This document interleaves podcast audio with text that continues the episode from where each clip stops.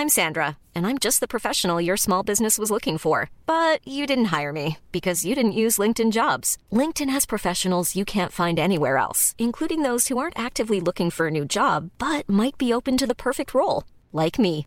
In a given month, over 70% of LinkedIn users don't visit other leading job sites. So if you're not looking on LinkedIn, you'll miss out on great candidates like Sandra. Start hiring professionals like a professional. Post your free job on linkedin.com/people 这么多 Bonsoir à tous, très heureux de vous retrouver comme chaque soir. Nous vous accompagnons de 22h à minuit dans Soir Info en direct sur euh, CNews. On va discuter et débattre des grands sujets d'actualité au sommaire ce soir. Pierre Palmade, toujours en garde à vue après le grave accident de la route qu'il a provoqué. Sera-t-il euh, placé en détention provisoire après son déferment devant un juge ou placé en, liberté surveillée? C'est une des questions qui se posent. La procureure de Paris a affirmé qu'il serait jugé comme n'importe quel Français. Par ailleurs, les deux hommes qui étaient avec lui dans la voiture sont également interrogés par la police et les trois victimes de la voiture qui arrivaient en face sont toujours dans un état grave. Retour sur les derniers éléments d'information dans Ce Soir Info. Baisse de fréquentation. Près de 300 000 personnes ont manifesté à Paris aujourd'hui à l'appel de l'intersyndicale contre la réforme des retraites. Selon la CGT, la préfecture de police dénombre pour sa part 37 000 manifestants dans la capitale. C'est moins que lors de la journée du 7 février. Faut-il pour autant enterrer le mouvement? Pour les syndicats, il s'agit désormais de maintenir la pression avant de passer la vitesse supérieure le 7 mars prochain. Et puis, 11 jours après le séisme d'une magnitude 7,8 qui a frappé le sud de la Turquie, une partie de la Syrie, une adolescente de 17 ans a été sauvée des décombres aujourd'hui. Elle s'appelle Aleyna Olmez. Son patronyme en turc signifie celle qui ne meurt pas. Euh, ça ne s'invente pas évidemment. Elle fait partie des, des rares survivants encore euh, découverts sous les décombres malgré le froid et la violence de la secousse qui a fait près de 40 000 morts d'ores et déjà. Nous serons en direct avec un pompier sauveteur de retour après 7 jours passés dans ce champ de ruines. Pour m'accompagner ce soir, Noémie Schulz. Bonsoir, chère Noémie. Avec vous, évidemment, on va développer euh, les dernières informations autour de l'affaire Pierre Palmade, journaliste police-justice euh, à CNews. Tatiana Renard-Barzac est parmi nous également. Bonsoir, chère Tatiana. Bonsoir à Jean-Christophe Couvi, secrétaire national unité SGP Police de l'autre côté de la table. Gabriel Cluzel, bonsoir. Bonsoir, euh, directrice de rédaction de Boulevard Voltaire. Bonsoir, Karim Abric, de la rédaction de CNews. Et bonsoir, Jean Messia, président de l'Institut Apollon. Les présentations sont faites. Il est un tout petit peu plus de 22 heures. On fait un point sur l'actualité avec Mathieu Devez. Joe Biden s'engage à abattre tout objet aérien qui menacerait la sécurité des États-Unis. Le président américain envisage également de parler avec son homologue chinois Xi Jinping. C'était ce soir sa première allocution depuis que les États-Unis ont abattu un ballon chinois et trois objets volants non identifiés dans le ciel américain. Le sort de Noël Le Legrette sera étudié le 28 février par le comité exécutif de la Fédération française de football. Il doit se réunir pour évoquer l'avenir du président de la fédération après la publication d'un audit accablant. Le document pointe notamment le comportement inapproprié de Noël Le Legrette vis-à-vis des femmes à travers des SMS ambigus et à caractère sexuel. Plus de cinq ans après le scandale du lait contaminé, le groupe Lactalis est mis en examen pour tromperie aggravée et blessures involontaires. Plus d'une cinquantaine de nourrissons avaient été atteints de salmonellose fin 2017 après avoir consommé un produit pour enfants. Et on marque une courte pause et euh, on entre dans notre premier thème, les derniers développements de l'affaire Pierre Palmade, l'humoriste toujours en garde à vue alors que les trois euh, personnes qu'il a percutées sont toujours dans un état grave. On le verra dans un instant. À tout de suite. えっ? De retour sur le plateau de Soir Info. Bienvenue à vous si vous nous rejoignez. Toujours avec Noémie Schulz, Karim Abric, Tatiana Renard-Barzac, Gabriel Cluzel, Jean Messia et Jean-Christophe Couvi. Pierre Palmade affirme ne pas avoir de souvenir de l'accident, mais il reconnaît avoir pris de la drogue. Sa garde à vue a été prolongée aujourd'hui jusqu'à demain après-midi, toujours à l'hôpital de Melun. Sachez que les interrogatoires se poursuivent également pour les deux passagers qui étaient avec lui le soir de ce euh, fameux accident dramatique. Le retour sur les dernières informations avec Maureen Vidal et on prend largement le temps d'en discuter. Transféré à l'hôpital de Melun en Seine-et-Marne et placé en garde à vue depuis hier après-midi, Pierre Palmade a été entendu pendant plusieurs heures. Une audition qui a repris ce matin et une garde à vue prolongée. Plus tôt dans la journée avant l'accident, l'humoriste et l'un de ses acolytes se seraient rendus à la pharmacie de Célie-en-Bière pour acheter des seringues, une information qui devrait être approfondie par les enquêteurs. L'un des deux hommes, soupçonné de s'être enfui de la voiture, est un ressortissant marocain en situation irrégulière. Il a été interpellé hier à Clichy-la-Garenne dans les Hauts-de-Seine et placé en garde à vue, ainsi que la femme qui l'hébergeait. Le deuxième suspect, de son côté, âgé de 34 ans, est connu de la police pour des affaires liées aux stupéfiants. Il s'est quant à lui rendu au commissariat hier en fin d'après-midi, où sa garde à vue se poursuit actuellement. Trois auditions qui devraient permettre aux enquêteurs de mieux comprendre les circonstances de cet accident. Ce matin, la procureure de Paris a déclaré que Pierre Palmade serait jugé comme n'importe quel Français. Je rappelle euh, également, parce qu'il est évidemment très important de rappeler l'état des, victimes et de, faire un suivi sur, euh, sur ces trois personnes. Cette femme enceinte de 27 ans qui a perdu son bébé, cet homme de, de 38 ans, Noémie, hein, qui euh, a son pronostic vital toujours engagé, et cet enfant de, de 6 ans sont les victimes de, de, ce drame. Le conducteur qui a subi cette opération, son fils, selon les dires de son avocat ces derniers jours, est défiguré, alimenté par une sonde. la troisième victime, la femme de 27 ans, donc la belle-sœur du conducteur, attendait son premier enfant, une petite fille qu'elle a perdue, cette dernière qui rendait visite donc à sa famille à Villiers-le-Bel. On s'intéresse à cette enquête. Comment euh, se sont déroulées ces, premières heures de, garde à vue Noémie Schulz, on sait que tout cela va nous tenir en haleine jusqu'à demain, début d'après-midi. C'est bien cela? Oui, on pourrait euh, imaginer que la garde à vue de Pierre Palmade euh, soit levée en, fin de matinée et qu'il soit ensuite déféré, c'est-à-dire qu'il soit présenté à un, juge d'instruction, sans, sans, doute au tribunal de Melun. On sait que jusqu'à présent, il est entendu sous le régime de la garde à vue, mais à l'hôpital. Euh, donc c'est forcément un peu différent que s'il était entendu en garde à vue au sein d'un commissariat. On sait qu'hier, il a été interrogé pendant plusieurs heures, euh, hier après-midi, que ça a repris ce matin et pour euh, pratiquement toute, toute la journée. Euh... Ce qu'on retient pour le moment, c'est le manque de souvenirs et le côté euh, dévasté de, Pierre Palmade. C'est ce qu'il dit aux. C'est ce qu'il dit aux, enquêteurs. C'est ce qu'il avait dit à ses proches, qu'il n'avait pas de souvenir des instants euh, qui avaient précédé l'accident. Sur ce sentiment, effectivement, de. Il dit qu'il est ravagé. il avait fait part dans ce communiqué qui a été rendu public par, par la sœur de, de Pierre Palmade euh, de ses, de ses regrets. Il a demandé pardon euh, à la famille. Il a reconnu euh, avoir pris de la drogue assez peu de temps avant de prendre le volant. mais pour le reste, on a peu d'éléments. C'est normal. Hein. De toute façon, le contenu d'une garde à vue n'a pas vocation à, fuiter immédiatement. Donc, on a assez peu d'éléments. Et, et, la suite, effectivement, maintenant, c'est une probable mise en examen euh, on verra, l'enquête a été ouverte pour homicide et blessures involontaires. On verra euh, ce que décide le, juge d'instruction avec cette question. Euh, va-t-il être placé en détention provisoire ou va-t-il être laissé libre avec sans doute un contrôle judiciaire, ce qui est aussi une possibilité l'éventuel donc placement en détention provisoire. Ça va être une, une question importante dans les, dans les prochaines heures. Avant d'y venir, d'accueillir notamment Rémi euh, Jossaume, je vous salue. Vous êtes avocat en droit routier avec nous en direct par, euh, par vidéo. Je viens vous voir dans, dans, dans une poignée de secondes. Juste un mot, Jean-Christophe Couvi, puisque Noémie l'a rappelé, hein, c'est dans un hôpital que se passe cette garde à vue. C'est un contexte particulier. Quelles sont justement les particularités? Est-ce que ça, ça complique nécessairement les, le travail des enquêteurs? En fait, ce qui est peu compliqué, c'est, euh, j'allais dire, la situation euh, physique euh, de, la personne qui est, en garde à vue, à savoir s'il peut être auditionné, s'il a sa conscience pour lui. A priori, les médecins ont donné le feu vert.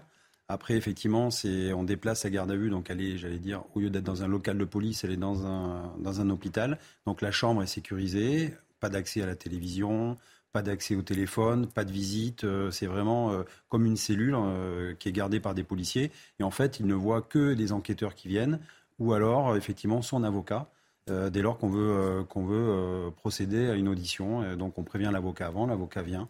souvent, on, lui laisse à peu près deux heures, et après, effectivement, on procède à l'audition. Voilà. Rémi Jossom, je vous salue de nouveau, avocat en droit routier. Euh, donc, euh, l'une des complexités de cette affaire également, c'est qu'il y, a deux enquêtes qui sont en cours. Hein. Il y a l'enquête d'abord sur, euh, sur l'accident, l'autre sur la drogue et la détention de, de, cocaïne. Ça complexifie les choses dans ces, ces premières heures de garde à vue et d'enquête? Euh, non, pas euh, précisément, mais euh, ce sont surtout les, peines encourues hein, qui, vont être débattues, et notamment ce que vous disiez à l'instant sur le plateau.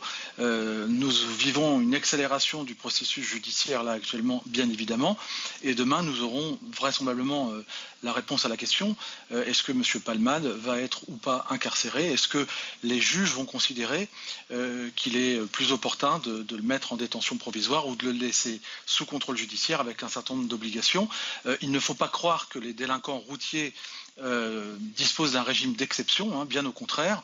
Euh, vous l'avez rappelé à plusieurs reprises, les peines encourues sont extrêmement importantes et il n'est pas rare dans ce type de dossier, avec des blessures graves et des homicides involontaires notamment cumulés avec des circonstances aggravantes, que les délinquants routiers soient incarcérés en attendant leur procès pour des raisons tout à fait légitimes et notamment euh, pour éviter le risque de réitération de l'infraction et euh, également de concertation avec euh, les autres acteurs du dossier, des pressions sur les témoins par exemple, et puis aussi, on n'en parle pas assez, la préservation du mise en examen.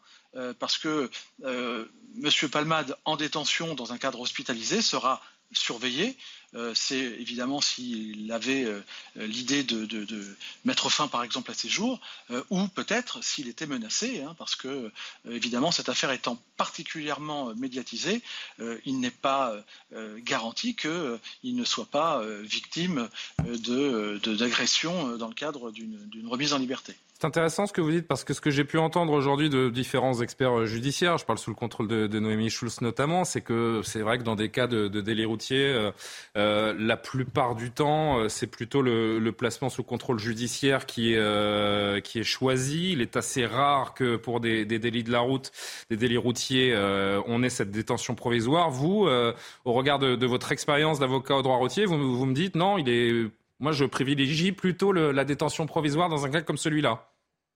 Alors très honnêtement, très personnellement, hein, je, pense qu'on s'oriente vers une détention provisoire euh, dans un cadre. Euh, Parce que c'est Pierre euh, Palmade non, non, pas du tout, non, parce que a, il y a des, infractions très graves et parce que je pense que les critères qui sont prévus par le, code de procédure pénale sont, réunis. J'ai de nombreux clients qui, alors euh, parce qu'ils ont commis des homicides involontaires avec des circonstances aggravantes et parfois même qu'ils sont primo-délinquants, euh, sont incarcérés euh, six mois, huit mois en attendant leur procès. Donc il faut vraiment chasser de, son esprit l'idée qu'il y a un régime d'exception pour les délinquants hmm. routiers. Pardon, ce n'est absolument pas le cas. Non, on ne parle pas de régime d'exception, mais au regard de, la justice, quels que soient d'ailleurs les crimes ou, délits, c'est vrai qu'il y a des, questions de, détention, après des jugements aussi d'aménagement de peine, de peine pas forcément effectuées, qui nous laissent à penser que euh, le placement sous contrôle judiciaire pourrait être le, choix euh, opté dans ce cas-là. Noémie, vous vouliez réagir? Bah, la règle quand même avant un procès, euh, c'est de privilégier au maximum le, contrôle judiciaire et d'attendre effectivement qu'il y ait le jugement pour euh, pour euh, le, incarcérer la, personne. Alors parfois le, le contrôle judiciaire, on rappelle, hein, l'homme est libre, mais euh, par exemple la rasterie électronique, il y a tout un tas de, il y a tout un, tas de, règles qui peuvent être fixées, et on peut imaginer, en tout cas, on, on, on peut penser que ce soir, la défense de Pierre Palmade est en train de, réfléchir à ce qu'elle va proposer comme solution alternative à la détention, euh, ce qui pourrait être notamment euh, euh, le fait qu'il aura besoin de recevoir des soins, d'abord des soins liés à son état physique. Hein. il a quand même été blessé assez fortement dans cet accident. Et Certains centres pénitentiaires le permettent. Et oui, mais bon, il faut voir quand même s'il est en état là d'être incarcéré euh, immédiatement. Et puis aussi des, tout ce qui a trait à ses addictions, à sa toxicomanie. Et là aussi, ils vont peut-être pourrait imaginer qu'il propose euh, qu'il soit hospitalisé dans une structure, une clinique adaptée, avec euh, port du bracelet électronique, pourquoi pas, pour surveiller ses allées et venues. C'est en tout cas le parquet de Melun qui va donner son avis demain, qui va prendre des réquisitions. Et ensuite, ça n'est pas le juge d'instruction qui va décider de ce placement ou non en détention provisoire, c'est un juge des libertés et de la détention. Donc, euh, euh, Pierre Palmade, demain, il va voir d'abord un juge d'instruction et ensuite, il verra euh, ce qu'on appelle le JLD, donc le juge des libertés de la détention. Jean-Christophe Couvi, j'ai insisté hein, sur cette histoire de, détention provisoire et, cette question à, à Maître Jossaume. Parce que j'ai beaucoup entendu aujourd'hui, si Pierre Palmade n'était pas Pierre Palmade, vous auriez la certitude qu'il ressorte libre après sa garde à vue enfin évidemment euh, sous contrôle judiciaire, mais pas, pas en détention. Moi, j'ai beaucoup entendu ce son de cloche aujourd'hui. Oui, oui, ça, ben, ça, arrive, ça arrive aussi. Euh, oui, oui, bien sûr. De toute façon, il y a, l'application de la loi, enfin, la, circulaire Belloubet déjà qui dit que la prison c'est l'exception. Euh, euh, donc, mais là, c'est pour les peines de prison qui sont moins d'un an. Enfin bon, c'est voilà, c'est un peu. ce qu'il faut, ce qu'il faut savoir, si vous voulez, c'est qu'en fait, c'est le procureur de la République qui est garant de la poursuite, j'allais dire, de, de l'affaire. C'est lui qui, voit euh, déjà si lui peut passer en, enquête préliminaire, il peut continuer. S'il y a par contre des, euh, dire, euh, des expertises à faire, et je pense qu'il va y en avoir beaucoup plus, notamment sur le véhicule. enfin, il va y avoir des, des contre-expertises. Donc là, oui, il va sûrement mandater un juge d'instruction. C'est le juge d'instruction qui va qui va se saisir de l'affaire. Et après, effectivement, on passe devant le juge de liberté de la détention. Et il va y avoir une stratégie de la défense de Pierre Palmade. Quand dis la défense, c'est les avocats qui vont monter le dossier, qui vont faire des propositions et qui vont essayer effectivement de donner des, propositions alternatives pour éviter la prison. Donc après, ben, c'est l'individualisation aussi euh, j'allais dire, de, de, de, la peine et, des, et, de la justice qui fait qu'on va regarder le cas Palmade au cas par cas par rapport à ce que présente sa défense et il y aura une décision. Maître Jossom, parce que je dois libérer Maître Jossom, je sais que ah, vous, euh, vous, avez, vous, avez, peu de temps à nous accorder, euh, Maître. Je voudrais juste vous faire entendre un, un extrait de la procureure de Paris euh, aujourd'hui, parce qu'une des inquiétudes de l'opinion, des gens qui suivent cette affaire, c'est de se dire est-ce qu'il sera jugé comme n'importe quel justiciable, comme n'importe quel Français? La procureure de Paris s'est voulu rassurante sur ce sujet aujourd'hui. On va l'écouter. Certains s'inquiètent d'une sorte de traitement de faveur du comédien dû à sa notoriété. Pouvez-vous nous dire clairement ce matin sur RTL que Pierre Palmade sera jugé comme n'importe quel Français? Alors, bien sûr qu'il sera jugé comme n'importe quel Français et il n'y a absolument aucun traitement de faveur au regard du produit utilisé ou de la personnalité euh, qui pourrait être concernée par cet usage de produits stupéfiants.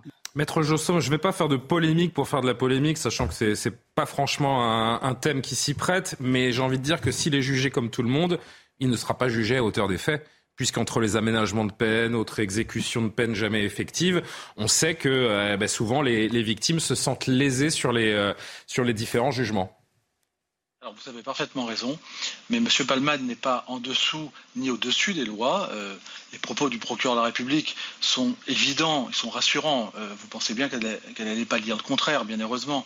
Euh, mais il est vrai néanmoins qu'aujourd'hui, statistiquement, dans le cas d'homicide involontaire avec une circonstance aggravante, la moyenne des peines prononcées, c'est 22 mois de prison. Voilà. Donc effectivement, quand on parle de 7 ans ou 10 ans de prison et que... Euh, on est très loin de la réalité. La réalité, pardon de vous couper, hein, mais la réalité, c'est qu'il y a très peu de chauffards qui vont effectivement en prison. Les peines encourues sont un maximum. Il faut bien que les gens qui nous regardent comprennent ça. Elles ne sont quasiment jamais euh, prononcées. Alors, oui, évidemment, mais il y a beaucoup de paramètres euh, qui, sont pris en considération. Monsieur Palmade est un primo-délinquant de la route, c'est-à-dire qu'il n'est pas connu pour avoir euh, été condamné à plusieurs reprises euh, pour des, conduites dangereuses. Donc, évidemment, cet élément va être pris en considération par le juge. Le fait qu'il ait été condamné en 2009, je crois de mémoire, pour usage de stupes, ça ne va pas venir polluer l'appréciation sur sa, conduite. la réalité, et j'abonde dans votre sens, généralement, il est vrai que les gens qui vont en détention provisoire et qui sont des délinquants routiers sont des récidivistes.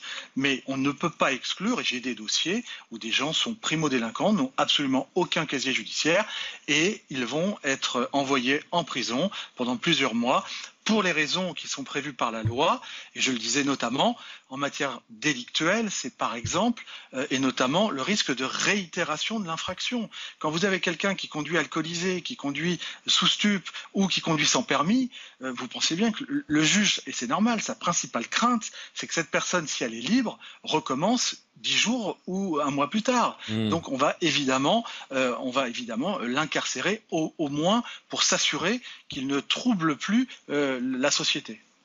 Euh, Noémie, avant de faire de marquer notre dernière pause, je sais que vous vouliez intervenir. Ce qu'on va découvrir, c'est voilà, hein, je, je, reste dans cette dans, dans, ce que certains peuvent imaginer, c'est que les délits routiers sont pas si sanctionnés que ça. C'est toujours difficile de faire des généralités, euh, mmh. même là pour ce qui va être placé en détention provisoire ou pas. il n'y a, pas de, a pas de règle, ça dépend de la personnalité de, de, de, la personne mise en cause, ça dépend des faits qui lui sont reprochés. Il y a tout un tas de, critères qui entrent en, en ligne de compte. Et, c'est la même chose pour les condamnations. Quand on parle euh, l'homicide involontaire, il y a parfois des circonstances aggravantes parce que la personne a bu, la personne a fumé ou a fait un excès de vitesse. Et puis il y a parfois des accidents absolument terribles. Pardon, mais l'homicide involontaire est même pas qualifié encore, puisqu'il s'agit de, prouver, euh, c'est toujours cette histoire terrible du fœtus qui a respiré ou non être sorti du ventre de sa maman. a été ouverte des chefs d'homicide et blessures involontaires. Mais effectivement, la question sera de savoir si euh, ça reste, si on passe uniquement sur les blessures involontaires ou si on garde la qualification aussi d'homicide involontaire en raison de la mort de ce, de ce bébé qui était un fœtus jusqu'à l'accident puisque la femme était enceinte de six mois et demi. ils ont dû déclencher une césarienne d'urgence et euh, le bébé euh, est mort dans la foulée de cet accouchement avec toute la question de savoir, parce, il, faut, il faut savoir s'il était viable. A priori, un, un, un, fœtus de 6 mois et demi est viable parce qu'avec les progrès de la médecine, on peut tout à fait euh, s'occuper d'un bébé de cet âge-là. Mais est-ce qu'il est né vivant? Et ça, ce sont des expertises, notamment une autopsie, qui devaient euh, l'établir. Je vous remercie Rémi Jossom, je vous libère donc un avocat en droit routier. Merci d'avoir participé à ce soir info. Marc, je le disais, notre euh, dernière pause. Tout le monde va s'exprimer, hein, mais je voulais qu'on se concentre sur, euh, sur notre avocat et sur nos, nos, experts police et justice dans les premières minutes de, euh, de, cette discussion. On se retrouve dans un instant. On entendra notamment Jean-Marie Bigard qui s'est exprimé hier, qui était très proche de, de, Pierre Palmade et qui dit tout ce... Qu'est-ce qui, qu'est-ce qui vous fait réagir on l'entendra dans, un instant. Il parle de, cette descente aux enfers qu'il a vue de, très près concernant Pierre Palmade. tout de suite.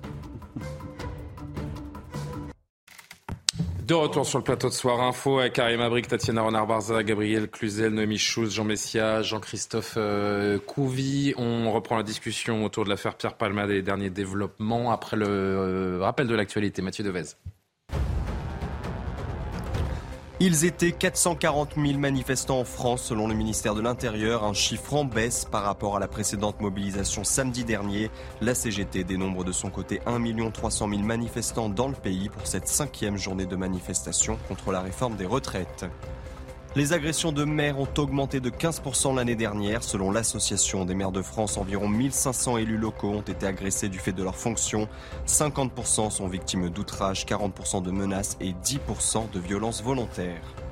C'est une grande première en Europe. Les députés espagnols ont voté une loi créant un congé menstruel pour les femmes souffrant de règles douloureuses.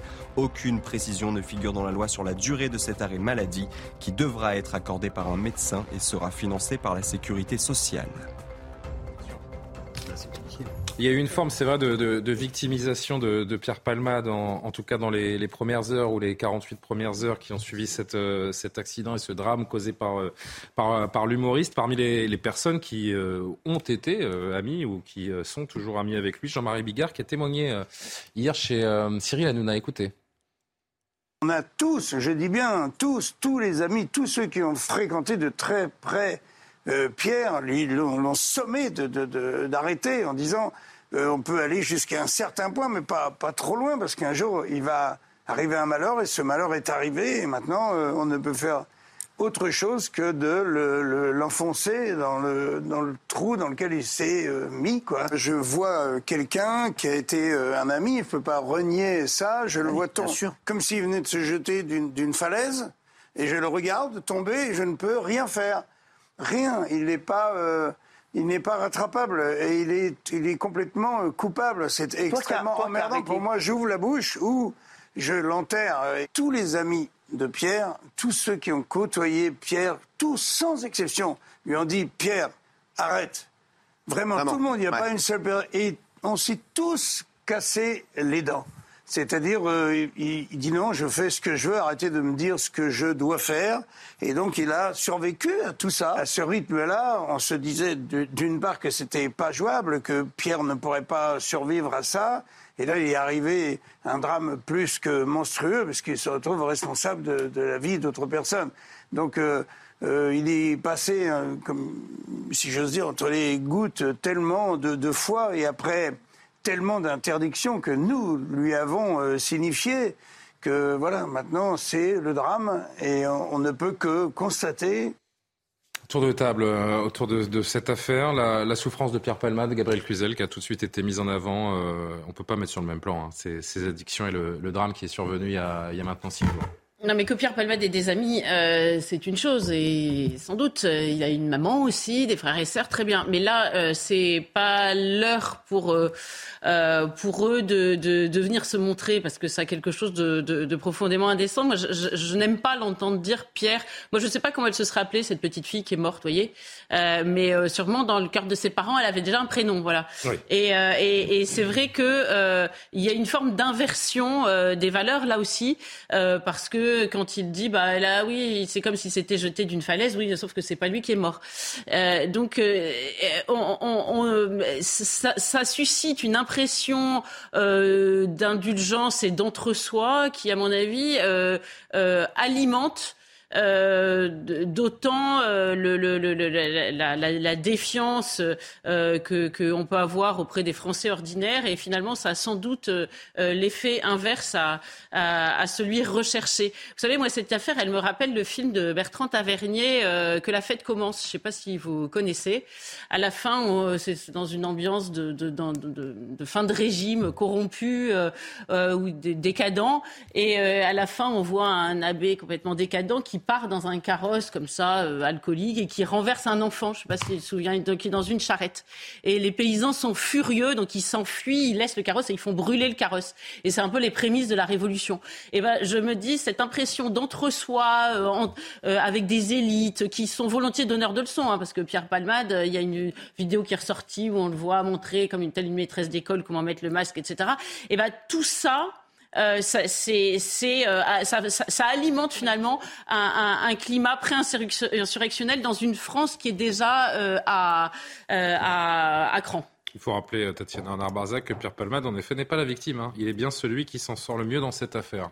J'entends tout à fait. C'est une évidence de le répéter, mais, je pense que c'est important de le faire. Si, si j'étais un peu trash, je dirais qu'en fait, ça aurait peut-être été plus simple, malheureusement, que ce soit lui qui meurt, que malheureusement qui cause voilà, ce décès. Oui, non, mais si j'entends le raisonnement de Gabriel Cluzel, parce que j'entends votre raisonnement et, je, et tout à fait, et c'est la réaction, d'ailleurs, ça explique la, la réaction des Français aujourd'hui, qui est massivement offusquée euh, par justement euh, cette affaire.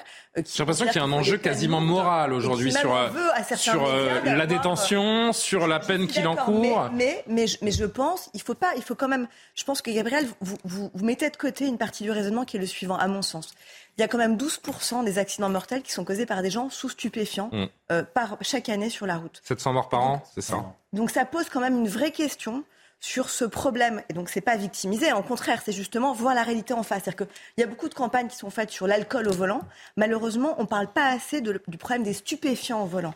Et donc, ça pose une vraie question. On sera avec un addictologue dans moins de 10 minutes. De santé publique, une vraie, vraie question. Il faut qu'on arrête de se voiler la face à ce sujet. et une vraie question sur comment on gère la toxicomanie et l'addiction aux stupéfiants parce que ça, c'est malheureusement, c'est tous les jours. Tous les jours. Ça, il aurait pu être sur une autoroute avec plein de voitures autour. Il aurait pu tuer 10 personnes. Heureusement. C'est terrible ce que je veux dire, mais heureusement qu'il était sur une route où il n'y avait pas grand monde. Donc c'est une vraie question. là, comment on s'empare de ce sujet Non, mais Julien, pardon, mais. Non, mais je me permets euh, de modérer un peu ce qui est dit.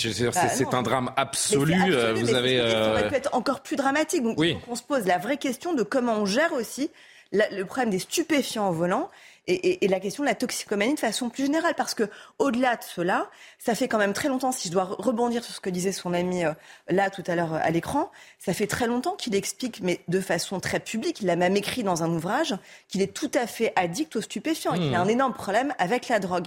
Et donc, si vous voulez, il y a quand même un vrai. Peut-être qu'on aurait pu retirer le permis de conduire à quelqu'un qui est. Bah, pourrait retirer bah, le, permis de conduire à quelqu'un qui est. D'une certaine manière, oui, bien sûr. Bien sûr. On a un peu fermé les yeux. On a considéré que c'était. Ça mmh. faisait partie d'une de folklore euh, voilà, il fait partie du showbiz, c'est normal, etc. Donc ça, c'est aussi une question, la banalisation de la toxicomanie. on va y revenir avec la, dictologue qui sera notre invitée dans, un instant. Noémie, je repasse par vous avant d'entendre Karema et Jean Messia, parce que c'est vrai qu'au euh, regard de ce qui est dit là ces dernières secondes, la justice va être très observée sur, euh, sur ce cas-là. Je disais, il y, a, il y, a, presque un enjeu moral sur la suite de l'enquête et, le, et la peine qu'il subira.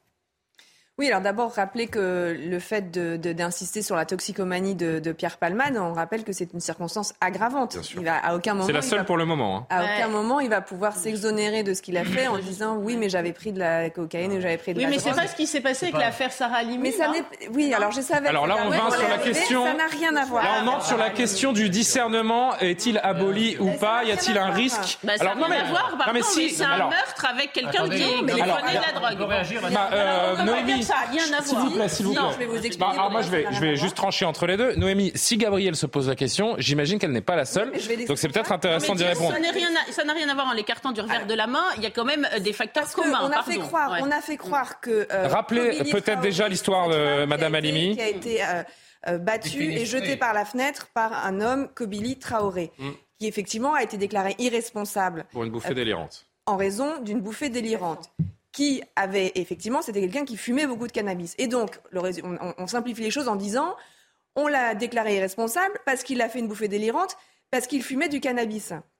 Et donc maintenant, quiconque va fumer du cannabis ou boire une bouteille de vodka et prendre le volant et tuer quelqu'un pourra dire ah oui mais j'ai fait une bouffée délirante. Non, ça n'est pas vrai, ça ne marche pas comme ça et ça reste dans tous les cas une circonstance aggravante. Le fait d'avoir une, une, psychose, encore une fois, ce sont des, psychiatres qui se sont penchés sur la question et qui ont établi et c'est plusieurs collèges de, psychiatres qui ont établi oh. qu'il avait mais oui. Pourquoi vous pouffez comme ça, euh, Jean Messia? C'est la vérité. parce, qu'après, on, peut, on peut refaire l'histoire en disant. Non, mais parce que je pense. Mais là, on refait pas l'affaire Alimi. Hein. Non, non, on, ne fait pas l'affaire Alimi. Mais enfin, excusez-moi, euh, enfin, sur l'affaire Alimi, on sait très bien, si vous voulez, que quand on veut tordre le droit, euh, lorsqu'il y a des principes idéologiques en jeu, on le tord dans le sens qu'on veut. Et moi, j'ai l'impression que dans l'affaire Alimi, le droit a été tordu parce que effectivement le criminel s'appelait Kobeli Traoré, il s'appelait pas ah. Xavier Dupont. Bon, ça c'est ça la première chose. La en deuxième tout cas, chose, à aucun moment dans cette affaire-là, ah, vous ne verrez quiconque ah, aller bah, sur le terrain de l'abolition du discernement. Jamais personne. Enfin, il largue déjà du fait qu'il ne, se souvient pas. Non, mais attendez. Et, peut-être du fait de la drogue. ça n'exonère pas sa responsabilité.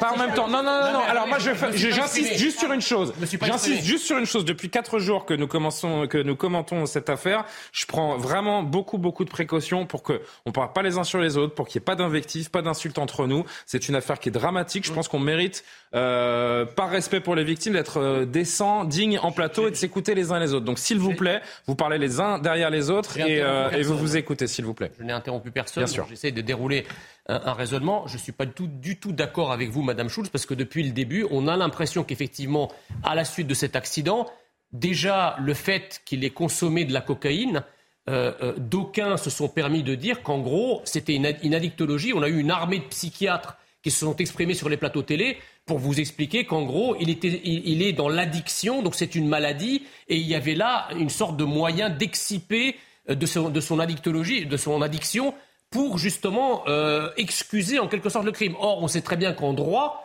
euh, le fait de consommer de la drogue ou de consommer de l'alcool, ce n'est certainement pas une circonstance atténuante, c'est une circonstance aggravante. Je ne comprends pas pourquoi, bizarrement dans ce cas-là, euh, on, s'est permis d'exciper de son addiction pour, euh, en quelque sorte, le euh, dédouaner partiellement au moins euh, de ce qu'il a commis. La deuxième chose, la, deuxième chose, bah, en fait, les psychologues et les psychiatres qui se sont exprimés sur la télé, ils ont expliqué ce que c'était que l'addiction et, et, la, toxicomanie. Je ne crois pas qu'ils ont expliqué que ça dédouanait Pierre ah, Si, ils ont, ils ont, ils ont dit que comme il était sous l'empire euh, d'un état euh, euh, psychotrope, psychotrope, effectivement, ça expliquait en quelque sorte, bon, encore une fois, le droit n'est pas la psychologie.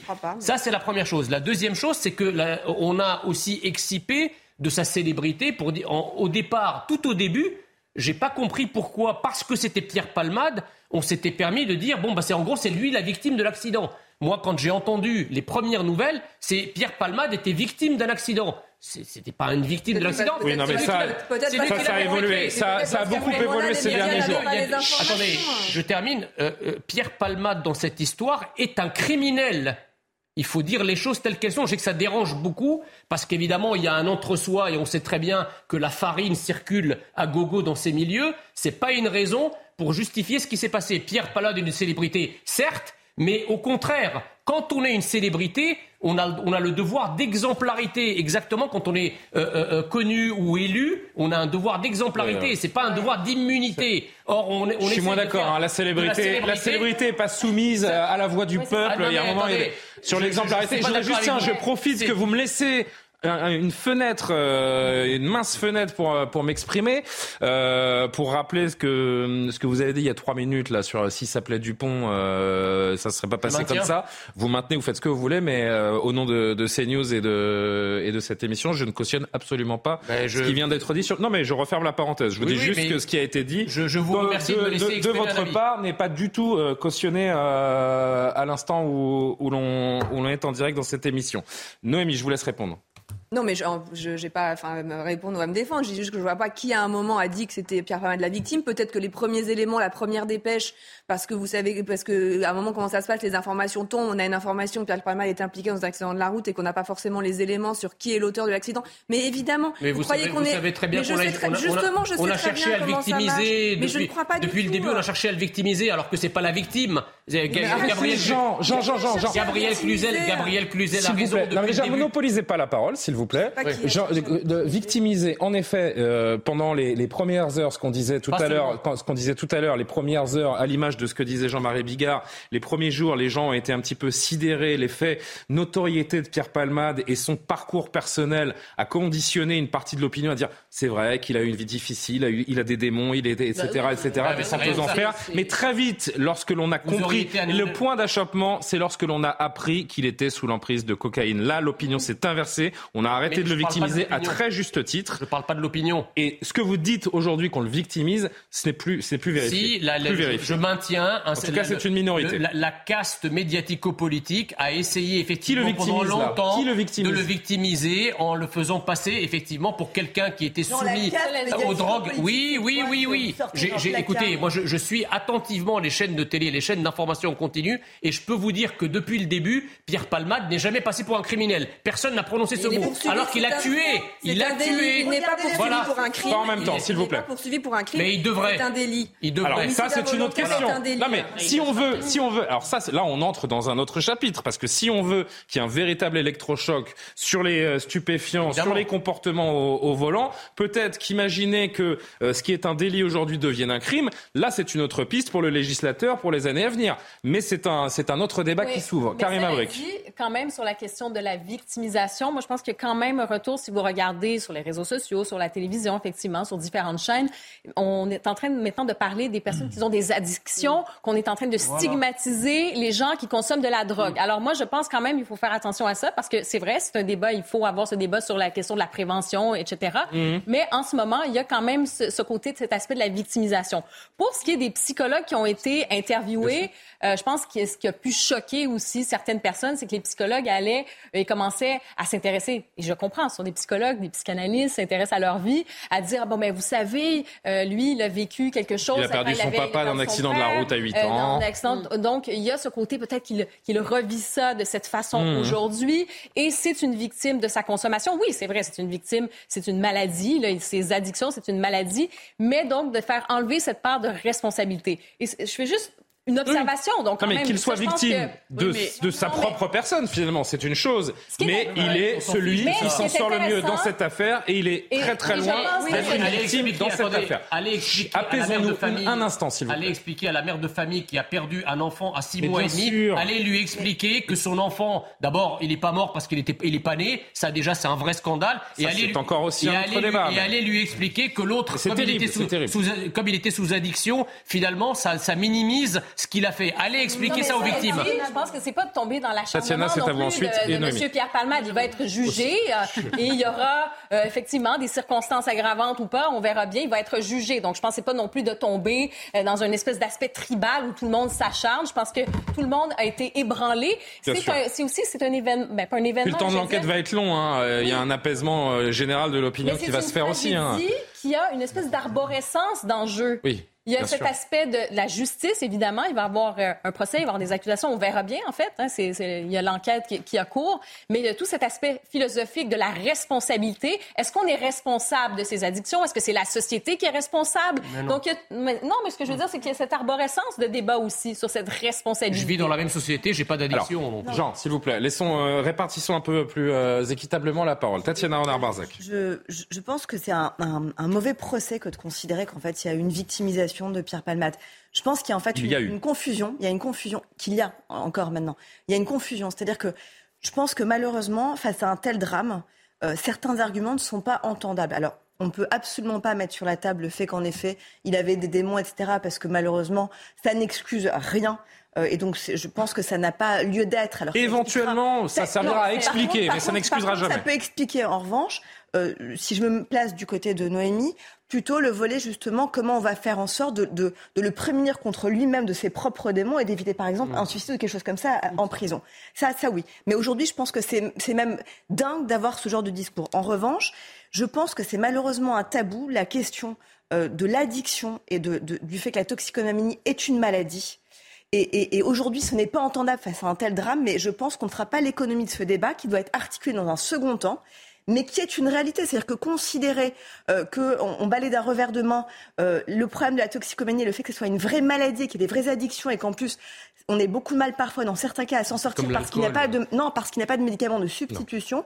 Je pense que c'est une erreur et qu'on balaye du revers de main un débat sociétal qui est extrêmement important et qui n'excuse pas, la, question de, de la responsabilité de quelqu'un. Qui n'excuse pas ce drame. Ça, n'enlève pas le fait d'avoir à juger sur la responsabilité de quelqu'un. Vous, vous, pouvez souffrir d'une maladie mentale, par exemple. que c'est articulé en trois temps. Oui, Noémie Schulz. Et on va et on va parler de ces addictions, s'il vous plaît. Bien sûr, bien sûr. Donc euh, il faut aussi juger là-dessus. On va de ces addictions. D'ailleurs, le docteur William Lovenstein nous a nous a rejoint, président de SOS Addiction. Bonsoir, monsieur. Bonsoir, docteur, et merci d'être d'être avec nous.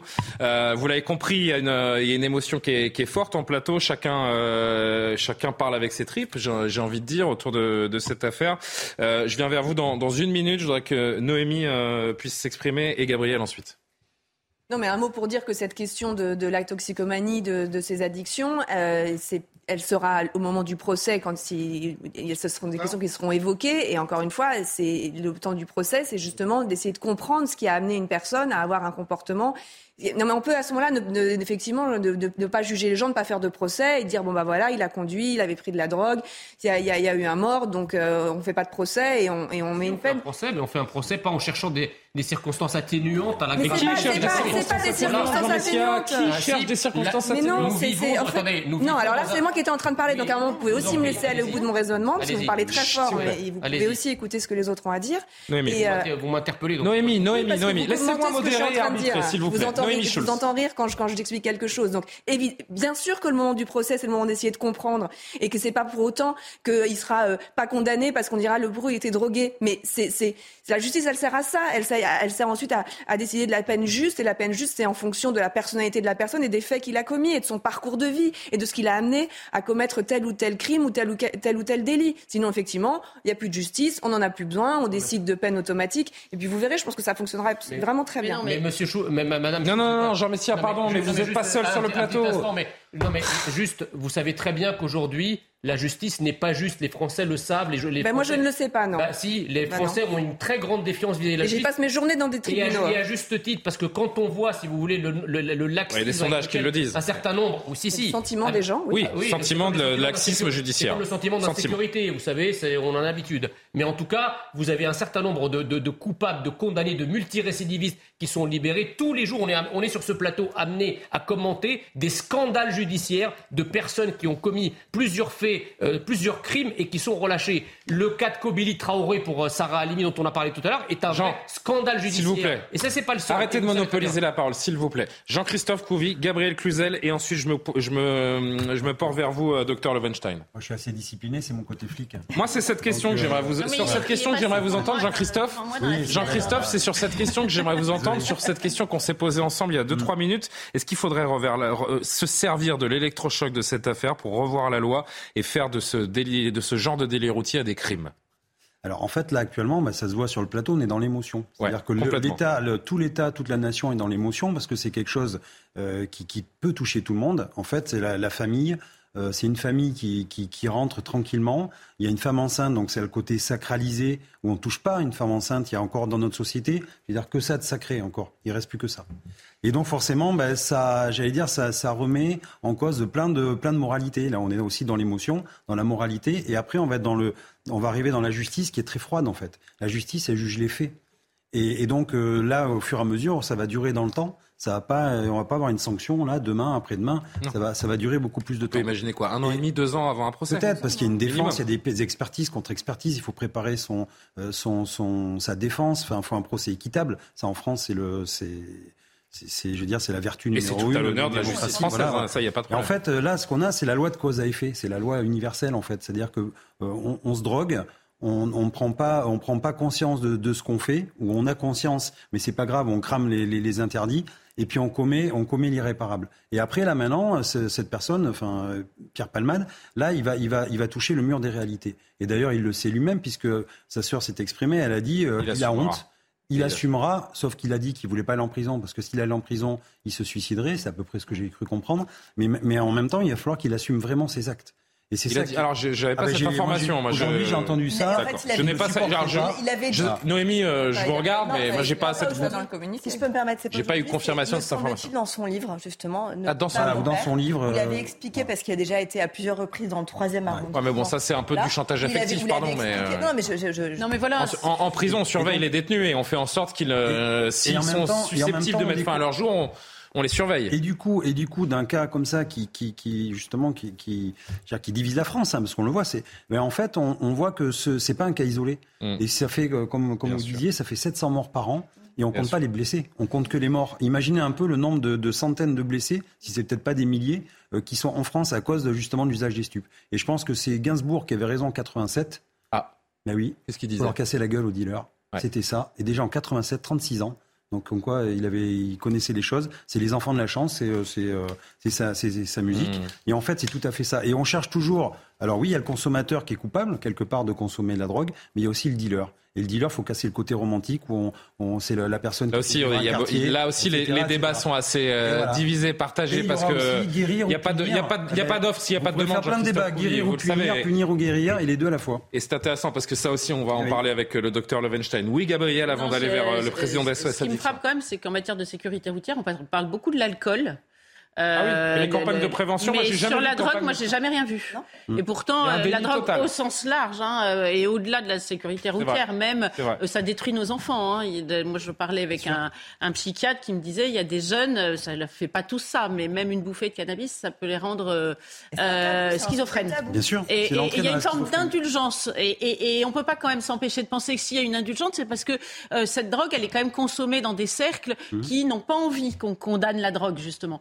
Euh, et, ça, c'est extrêmement préoccupant. Et l'intérêt, peut-être malheureusement, euh, de, cette affaire, espérons qu'il en, que quelque chose malheur soit bon, eh bien, euh, c'est peut-être que on peut, on l'espère en tout cas, que cela change et qu'il y ait une vraie campagne de prévention sur la drogue.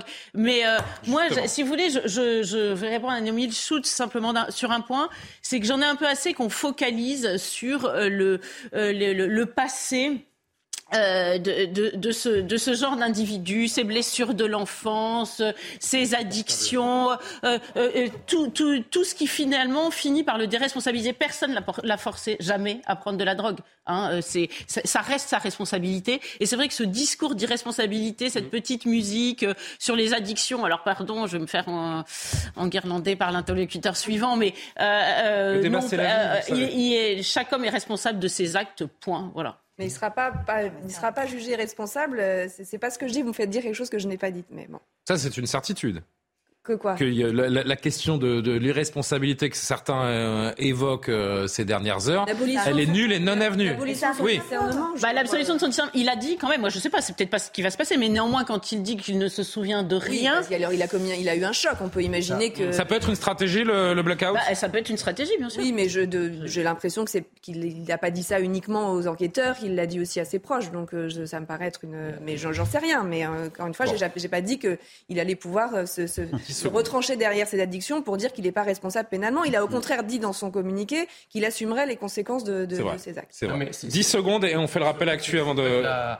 La, justice a quelque chose, quelque chose d'assez énervant euh, dans notre époque, c'est qu'elle ne juge plus les condamnés en fonction de ce qu'ils ont fait, ou les coupables, elle, elle prétend juger la société euh, dont elle estime qu'elle les a enfantés en fait. C'est-à-dire non mais c'est juste ça s'appelle l'individualisation des peines. C'est juste que vous vous jugez un homme en fonction aussi de son, du contexte et de son parcours. Vous jugez un homme, vous dites ah oui mais il a été victime de discrimination sociale, de discrimination raciale. Mais, vous savez très bien. Il a une trajectoire de vie chaotique. Jean, il y a un tel retentissement dans cette affaire. Vous savez que la notoriété de Pierre Palmade, à mon avis, va le desservir plutôt qu'autre chose. Donc, euh, et vous le savez. Pour terminer, c'est que effectivement la justice, de par le, le pouvoir d'interprétation des lois, les juges ne sont plus là pour juger le fait, ils sont plus là pour juger le coupable, ils sont Il est 23 heures. la société à travers la trajectoire de l'individu. Jean Messia, vous êtes intenable ce soir, hein. c'est pas possible. Il est 23 heures. Je vais remercier Noémie que, que je vais libérer. Merci beaucoup Noémie, c'est toujours passionnant évidemment de, de, vous entendre et toujours euh, très informé. C'est important de vous avoir au service police-justice de, de CNews, Noémie. Vous êtes très précieuse, vous le savez. Il est 23h, on fait un rappel de l'actualité. Mathieu Devez. Jean-Luc Mélenchon appelle à tout bloquer le 7 mars pour protester contre la réforme des retraites. Présent dans le cortège montpelliérain aujourd'hui, le chef de file des Insoumis veut passer à l'étape supérieure. Selon lui, les manifestations à répétition ont atteint leurs limites. 11 jours après le séisme en Turquie et en Syrie, l'ONU lance un appel pour récolter 1 milliard de dollars. Le bilan vient de dépasser ce soir les 41 000 morts. Le financement, qui couvre une période de 3 mois, portera assistance à plus de 5 millions de personnes.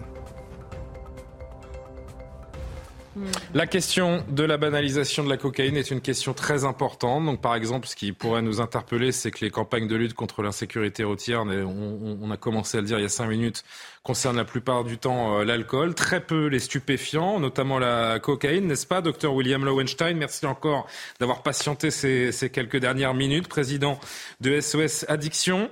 Une question très simple d'abord pour commencer. Les Français consomment de plus en plus de cocaïne la réponse est oui. En 10-15 ans, euh, le nombre de consommateurs occasionnels, c'est-à-dire de personnes ayant consommé au moins une fois dans leur vie, le nombre a triplé.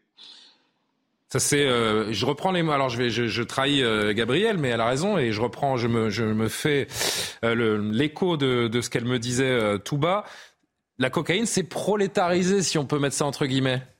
Oui, il y avait même une époque où on disait la cocaïne s'est démocratisée, ce qui était pas très gentil pour la démocratie. Disons hum. que la cocaïne a diffusé parce que jadis la France était plus ou moins épargnée étant un pays de, traverse euh, entre euh, les ports dans lesquels ça arrivait et les pays qui consommaient. Et maintenant, ça touche absolument tout le monde. C'est fini l'histoire, je ne sais plus qui évoquait ça, du, du ghetto doré. Les patients euh, ayant des troubles de l'usage de la cocaïne qu'on voit sont bien sûr encore euh, des euh, golden boys, des avocats, des journalistes, des personnes du showbiz, etc., etc. Mais ce sont aussi maintenant des personnes comme il est dit souvent, qui se lèvent tôt pour aller à Rungis se réapprovisionner ou pour ouvrir leur boulangerie. Et surtout, sont des jeunes qui consomment aussi les premières lignes beaucoup trop tôt. Donc, euh, évidemment que sous l'émotion, on est aujourd'hui enfermé dans une sorte de confusion entre une maladie qu'il faut beaucoup mieux prévenir et pour laquelle on n'arrive pas à faire une priorité nationale, une cause nationale, qui est l'addiction, et j'y inclus bien évidemment l'alcool et le tabac. Hmm. L'alcool étant le principal tueur sur la route, hein, rappelons-le, avec la vitesse, et confusion donc avec le deuxième volet qui s'entrechoque, qui est l'insécurité routière, qui a été réduite considérablement de 18 500 il y a 30 ans à 3 500 aujourd'hui, mais qui évidemment est monstrueuse, et les détails que l'on peut avoir sur l'état physique des gens, où on a l'impression que les personnes ont été plus broyées que si elles avaient été avalées par un, requin, eh bien ces détails-là, c'est 3500 personnes par an et des dizaines de milliers de blessés graves par an. Donc, quand est-ce qu'on ouvre le débat? Ma question, je voudrais partager avec vos invités, et si possible avec calme et dignité, c'est celle-ci dans un mois ou dans deux mois, quand l'émotion sera retombée, quand l'électrochoc, comme vous avez dit, aura eu lieu, mais euh, n'aura pas laissé de traces, est-ce que l'on ouvrira enfin un débat sur la prévention d'un second souffle pour la sécurité routière et également un débat, notamment pour les jeunes, pour la prévention des addictions chez les jeunes? Je ne veux pas que quiconque soit expert du sujet. Hmm. Ces situations nous érigent tous en juges. Hmm. Euh, on sait bien que la justice, en quel certains croient et d'autres pas, mais que la justice est là pour ne pas être que dans l'émotion. Mais est-ce que un jour dans notre pays, comme cela est le cas aujourd'hui, on peut mesurer l'importance des addictions, comprendre qu'une société sans drogue, ça n'existe pas, et comment on en réduit les risques? Mais docteur, on améliore la prévention, le soin, la réduction des risques? Et là, la sécurité routière fait partie de cette réduction des risques. C'est une maladie, l'addiction mais c'est une faute de prendre le volant quand on a cette maladie-là, une faute gravissime. Bien sûr, mais docteur, votre, euh, j'ai envie de dire que la réponse à votre question, elle est dans votre question d'ores et déjà. C'est une question rhétorique et on est tous, on est tous évidemment d'accord euh, avec vous. Moi, je me demande juste, je vous en pose une autre de question. Est-ce que finalement, il y a que le législateur qui peut faire quelque chose en durcissant les règles ou ça va beaucoup plus loin? Il y a une responsabilité de la société dans les représentations qu'elle fait de, de la drogue, la cocaïne dans l'inconscient collectif, dans les séries télé, dans les films. C'est festif, c'est cool. Pourquoi, pourquoi nos jeunes, pourquoi nos jeunes sont-ils de plus en plus attirés par cette drogue? C'est par les représentations qu'en font la société, qu'en fait la société. je, je, pense pas, pas seulement. Hein. Mmh. Vous savez qu'on est un pays extraordinairement consommateur de psychotropes. On a déjà cité l'alcool mais on est aussi sur le podium international en ce qui concerne les tranquillisants et les somnifères. on est champion du monde des antidépresseurs. Hein. Ah, oui, oui, et, par modestie et pour euh, la dernière finale, je voulais, je voulais pas dire champion du monde, mais en tout cas, on est toujours sur le podium et ça pose vraiment un problème de société que seule la répression ne peut pas euh, réduire, parce que Regardez les États-Unis. Ça a été la position que j'entendais chez quelques-uns de, vos chroniqueurs. Les États-Unis ont dépensé des milliards de milliards de dollars pour essayer de faire de la répression avec des dizaines de milliers de personnes en prison, de faire, je dirais, une baisse des consommations, une baisse des dommages des consommations. Au bout de 50 ans, c'est un échec. Mm. Donc moi, je ne veux pas de morale immorale. Comme médecin, je cherche comment prévenir les dégâts, comment protéger les, les, les, personnes. Et là, il faut comprendre qu'on a quatre piliers qui sont pas coordonnés du tout, pas suffisamment soutenus. La répression à condition qu'elle soit efficace. Est-ce que c'est le cas? Non, les consommations n'ont pas diminué et les dommages n'ont pas diminué. La réduction des risques, Qu'est-ce que ça veut dire? Je vais vous, donner un exemple terrible qui va faire hurler tout le monde. Mmh. Mais dans la réflexion, s'il y avait des livraisons de seringues, est-ce qu'il y aurait eu cette voiture sur la route? Est-ce que des livraisons de seringues sont possibles comme maintenant elles le sont dans les pharmacies Avec des si on met Paris en bouteille, docteur. Franchement, je. Oui, enfin, si c'est le seul argument de réflexion. Non, non, mais ce que je, ce que je sais, et ce que je sais également. alors, je ne veux pas, pas paraître simpliste dans mes réponses. En effet, vous faites bien de le relever. dire les quatre piliers. Vous dites? Répression, réduction des risques, prévention et enfin prise en charge des personnes addictes. Tant mmh. qu'on n'a pas coordonné mmh. ces quatre piliers et faire un nouveau plan national contre les addictions, comme on doit faire un nouveau plan d'amélioration de la sécurité routière, pardon, ce seront l'émotion et les jugements et dans deux mois, on se donne rendez-vous, si vous le voulez bien, pour savoir ce, que, ce qui a pu être changé après cette tragédie. Et vous, comme moi, savez que euh, malheureusement, rien ne changera et rien ne sera fait parce que, en effet, l'électrochoc va passer et, euh, et les, les, les, envies de changer les choses euh, avec, parce qu'un drame on annule un, suivant. C'est ça qui est terrible. Ça nous concerne tous. Mais, bien, mais, vous avez mille fois raison, docteur. Vous avez mille fois raison. Je propose, de, si vous voulez bien euh, rester encore cinq minutes avec nous, on fait un petit tour de table autour de ce que vous venez de dire et je vous donnerai un mot de conclusion. Deux choses. Moi, je, veux réagir parce que je. je intéressant. suis euh, mais... sensible à ces arguments et je pense que c'est tout à fait important d'avoir ces débats pour deux raisons. D'abord, il y a la question du, du changement de logiciel. C'est-à-dire qu'il faut absolument du répressif, c'est nécessaire. Mais malheureusement, ce n'est pas suffisant. Je vais, je vais prendre un exemple très simple. Le problème du crack, par exemple, à Paris, dans le nord-est parisien. Regardez, juste déplacer des campements, arrêter des gens, les jeter en prison, mais ne pas régler le problème. Pays où met la poussière mais ne pas régler le problème euh, de l'addiction de ces personnes qui sont tout à fait addictes euh, à ces boulettes. Ça ne résoudra jamais le problème. Deuxième chose, la réduction des risques. Ça, c'est un vrai débat qui est là depuis des années, qui à chaque fois fait qu'il y a de levée de boucliers. Et, et souvenez-vous, dans les années justement euh, année SIDA, la fin des années 80-90, la question justement de, la vente euh, des seringues libres en pharmacie et la question justement des bus échanges de seringues certaines ONG, dont Médecins du Monde. L'idée, c'est quoi? C'est pas d'aider les gens à se droguer, c'est d'aider les gens à faire en sorte qu'il n'y ait pas de circulation du VIH, de l'hépatite C, de l'hépatite B. C'est de faire en sorte de réduire les risques. Ça porte bien son nom. Donc là, si on avait, pardon, de, pardon de faire des démonstrations par l'absurde, mais si on avait livré des seringues à Pierre Palmade, cette, euh, cette famille serait encore là euh, aujourd'hui. Ça, pour le coup, je pense que, pardon, pardon, euh, pardon, monsieur, mais je pense que malheureusement, vous avez pris un exemple qui vous donne un bâton pour faire battre, parce que je pense que c'est pas le bon exemple. Mais je suis très sensible à l'argument que vous avez développé, et je l'entends, et je pense que la réduction des risques est absolument nécessaire et malheureusement en France, on ne veut pas l'entendre et on ne veut pas ouvrir ce débat qui est une vraie question de santé publique. Je sais que tout le monde a envie de, s'exprimer, mais je vais vous demander des interventions un poil plus courtes pour, qu'on puisse aller au, bout de nos, différents sujets et que chacun ait l'occasion de, dire un mot. Jean Messia, je compte sur vous, s'il vous plaît, concision. Moi, je, je suis entièrement d'accord avec ce qui vient d'être dit, à condition que chacun reste dans son couloir. C'est-à-dire que les services de répression doivent faire de la répression. Bien sûr. Le problème, J'ai commencé par le, ça, problème, le problème aujourd'hui, c'est que quand vous avez des services de répression qui sont là pour faire de la prévention, ben on ne fait plus de répression. Vous avez évoqué la question du crack. Quand est-ce qu'on a fait de la répression sur le crack?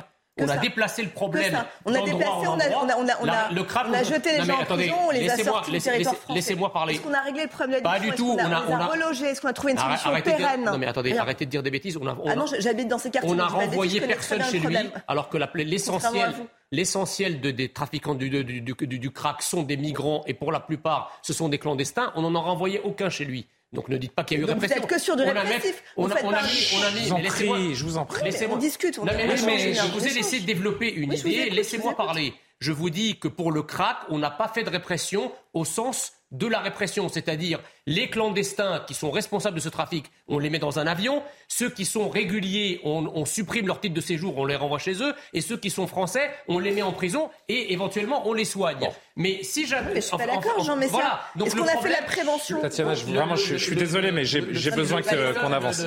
la personne qui est intervenue il y a un instant nous a parlé des États-Unis effectivement, les États-Unis ont adopté un tout répressif. Mais excusez-moi, ils ont toujours de la consommation, c'est vrai. Regardez l'Espagne, contre-exemple, l'Espagne, contre-exemple, l'Espagne. Aux États-Unis, ils ont moins de consommation que chez nous. D'accord. C'est un Allez, regardez un autre exemple stop, qui stop, fonctionne. Stop, stop, stop. Par contre, je peux pas. Le temps n'est pas extensible et je peux pas. Qui légalisent tout. Bah, Aujourd'hui, ils sont obligés de mettre, y compris les, le gouvernement sous protection, parce que la mafia. Jean Messia, on y va tout droit. on y va tout droit. Dans quelques années, nous aurons des cartels en France. On y va tout droit. C'est pas en m'interrompant en permanence que vous allez avoir raison. Je débat, je débat. Oui, mais non. En fait, là, je suspends le débat pour que chacun dise un mot. Il ne s'agit pas de discuter parce que je suis désolé, le temps n'est pas euh, extensible, comme je le disais, et j'ai d'autres sujets à évoquer. C'est la, triste règle d'une émission de télévision. J'en suis vraiment navré, mais c'est comme ça. Chacun dit un mot sans s'interrompre les uns les autres, s'il vous plaît. Gabriel. Non, mais monsieur, vous parliez de couloir de nage. Monsieur est médecin, il est dans sa spécialité, dans son couloir de nage, il fait de la médecine. Et si j'étais un peu provocatrice, il dit que la répression, ça fonctionne pas, mais la médecine, visiblement, les addictologues, ils n'ont pas tout réussi non plus, pardon, hein, parce que ça n'a pas l'air euh, d'être complètement, euh, d'être ah complètement euh, flagrant. Non, ce qui est dérangeant, mais vous êtes dans votre partition, mais il faudrait qu'il y en ait une autre à côté, c'est de faire de Palmade un malade. Vous voyez, un, malade, parce que évidemment, la conséquence ensuite, c'est de dire, bah, puisqu'il était malade, il n'était pas responsable. Et pardon de penser, responsable. Non. Voilà que dans le tout le monde ne, prend pas de la cocaïne, ah, donc il y a une responsabilité de chacun. Bah Moi, j'ai horreur de cette société de déresponsabilisation. Si euh, euh, il a pris de la cocaïne, c'est qu'il a décidé euh, d'en prendre à un moment. Voilà. Bah donc, je, vous en prie, ne transformons pas cette personne en, en malade déresponsabilisé. Karim Abric, Jean-Christophe Couvi, chacun 30-40 secondes, s'il vous plaît. Après, c'est de savoir où peut-on faire cette fameuse prévention et à qui on s'adresse aussi. c'est ça aussi, parce que si on se dit, bon, ben peut-être les jeunes, on peut essayer d'en, pas d'en attraper, mais de prévenir certains jeunes qui, qui, tombent dans, dans cette consommation, dans cette addiction. Bon, est-ce que ce sont des messages? Je pense que d'un côté, c'est toute la société. Je pense que la famille a une responsabilité sur bon, la, question des valeurs, la question de la prévention. L'école a une responsabilité en termes d'information sur la consommation et l'État, c'est en termes de messages d'intérêt public. Et je trouve qu'une grande hypocrisie, euh, je pense, dans la société ici, au niveau de l'État aussi. On, est, on regarde en France les chiffres sur la, effectivement sur la consommation des anxiolytiques et toutes ces, ces drogues légales. On a une grande tolérance, parfait, mais on ne veut pas regarder le problème en face et, et se dire que, par exemple, le cannabis, c'est presque un Français sur deux qui a consommé. Donc, on ne se pose pas ces questions-là. On, on, ne se pose pas la question euh, sur la sur euh, les, les centres d'injection supervisés. Ça, c'est pour cibler une partie de, la population qui sont vraiment démunis. Effectivement, on peut aller les aider. Euh, quand on parle de pratiques qui émergent, on a parlé beaucoup de chemsex, hein, de sexualité chimiquement assistée. On ne veut pas trop en parler, c'est tabou. Non, il faut en parler parce qu'il y a des jeunes qui savent pas nécessairement ce, ce que c'est et qui se mettent aussi dans des pratiques à risque. Donc simplement, c'est pas de faire du jugement, c'est pas de faire de la morale, c'est simplement de dire ben il y a des choses qui existent et il y a des conséquences possibles à vos actions. C'est une question de responsabilité, pas de morale et de faire justement d'essayer de dire ben faites ceci ou faites cela. C'est simplement une information simplement claire. Jean-Christophe Couvier avant euh, la synthèse du docteur Lovenstein. La drogue, euh, c'est plus compliqué qu'on le pense. Euh, effectivement, dans les années 70, il fallait plutôt soigner que punir. On a inversé le process. Aujourd'hui, on punit plutôt que l'on soigne. 90%, de... ben, laissez-moi Jean Messia, 90%. Là, vous êtes interdit de parole, Jean Messia. C'est la censure pure. 90, la censure 90% de la dépense publique. Non, non. 90% de la dépense publique de la lutte contre la drogue se fait dans la répression et seulement 10% effectivement pour la prévention, la guérison, etc. Quand on, la justice, quand la justice condamne quelqu'un à une injonction thérapeutique, il faut l'assentiment du toxicomane. On ne peut pas soigner quelqu'un contre son gré. On ne peut pas lui changer. Il faut avoir vu je ne sais pas si vous avez vu, Jean Messia, moi j'ai vu une mère de famille avec sa gamine de 3 ans, avec une seringue dans le bras, dans les, dans les toilettes de co, en train de se shooter. Et quand vous voyez ça, vous faites ça devant vos gamins, c'est qu'en fait, vous êtes vraiment plus que malade. Et, et, vous pouvez faire la moralité de tout ce que vous voulez. Les, gens toxicomanes, la moralité, ils s'en foutent. Ils sont dans un autre monde. Leur obsession, c'est trouver leur drogue et trouver la dose. Et donc quand on en est là, effectivement, il faut l'appui de la médecine. Il faut vraiment qu'on puisse utiliser, euh, j'allais dire, tous les, toutes les actions qu'on peut avoir nous. Et nous, policiers, on est les premiers à essayer d'aider les gens. Mais il faut, la, il, faut il, a raison. C'est l'avenir de notre jeunesse. Qui croit aujourd'hui que la répression est majoritaire en France. Si vous dites ça, vous allez faire rire la France entière.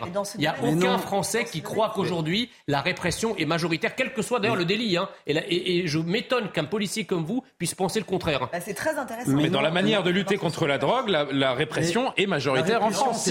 Après, on en pense qu'on veut. Jean Messia, la répression, c'est pas la condamnation. Bien sûr. Eh ben non, il y a des AFD, il y a des amendes, il y a des amendes forfaitaires délictuelles, c'est la répression. Je vous arrête. Eh ben oui. Je vous arrête. Docteur Lovenstein, euh, si jamais, si tant est que ce soit possible de le faire en, une petite minute, euh, la synthèse de ce que vous venez d'entendre. Alors, un, un, un, petit mot euh, sur la médecine des élections, qui est une médecine jeune. Hein, qui demande évidemment qu'à progresser. Ça, c'est pour Gabriel. Il faut qu'elle soit soutenue. Un petit détail pour votre chroniqueuse en rose, pardonnez-moi, je connais pas votre nom. Gabriel Cluzel voilà, Madame Cluzel. Quand Bernard Tapie est décédé, j'ai pas entendu de journaliste crier contre la cancérologie. Enfin, pour être sur euh, l'avenir vous, vous attaquez d'autres méthodes, donc je me permets de vous le dire. Je voudrais mm. que répéter ce souhait qu'on peut tous partager au-delà des pics comme précédemment, c'est de se dire quand est-ce qu'on ouvre vraiment une priorité nationale à la fois sur l'amélioration de la sécurité routière et d'autre part sur la prévention des addictions, notamment chez les jeunes. Je peux dire un truc? Alors très vite parce que je voudrais conclure. Parce que vous avez comparé la cancérologie, un cancéreux et un drogué. Alors pardon, mais pour moi c'est pas du tout pareil, vous voyez? Euh, il y a une notion de responsabilité qui n'est pas pareille. Et votre comparaison, On ne vous entend pas, docteur. On vous entend pas, docteur. Allez-y, là où on vous entend. Précis, il y a 30 ans, des personnes comme vous disaient il n'y a qu'à se secouer. Alors peut-être que là aussi, ça peut évoluer, mais je sais et j'imagine que c'est difficile, contre-intuitif, mais c'est ça l'intérêt d'un débat, madame, c'est qu'on ne se transforme pas en juge pour dire qui sont les bons et les mauvais malades. Il n'y a pas de hiérarchie ni dans l'horreur ni dans la maladie. En l'occurrence, il y a quand même quelqu'un qui a provoqué un accident, ah monsieur. Bon, on et je vous ai dit, la maladie... On n'entend pas. Les gens qui nous suivent n'entendent pas. mais on peut pas... Les gens qui nous suivent n'entendent pas si vous parlez en même temps. C'est pourtant sain. Vous êtes habitué de ce plateau, vous le savez. Docteur, terminez votre phrase, on ne l'a pas entendu. Oui, je, je disais que sur ces deux volets, la confusion n'a même pas lieu d'être. Hmm. Il y a une maladie qu'on doit traiter si on peut, et c'est difficile.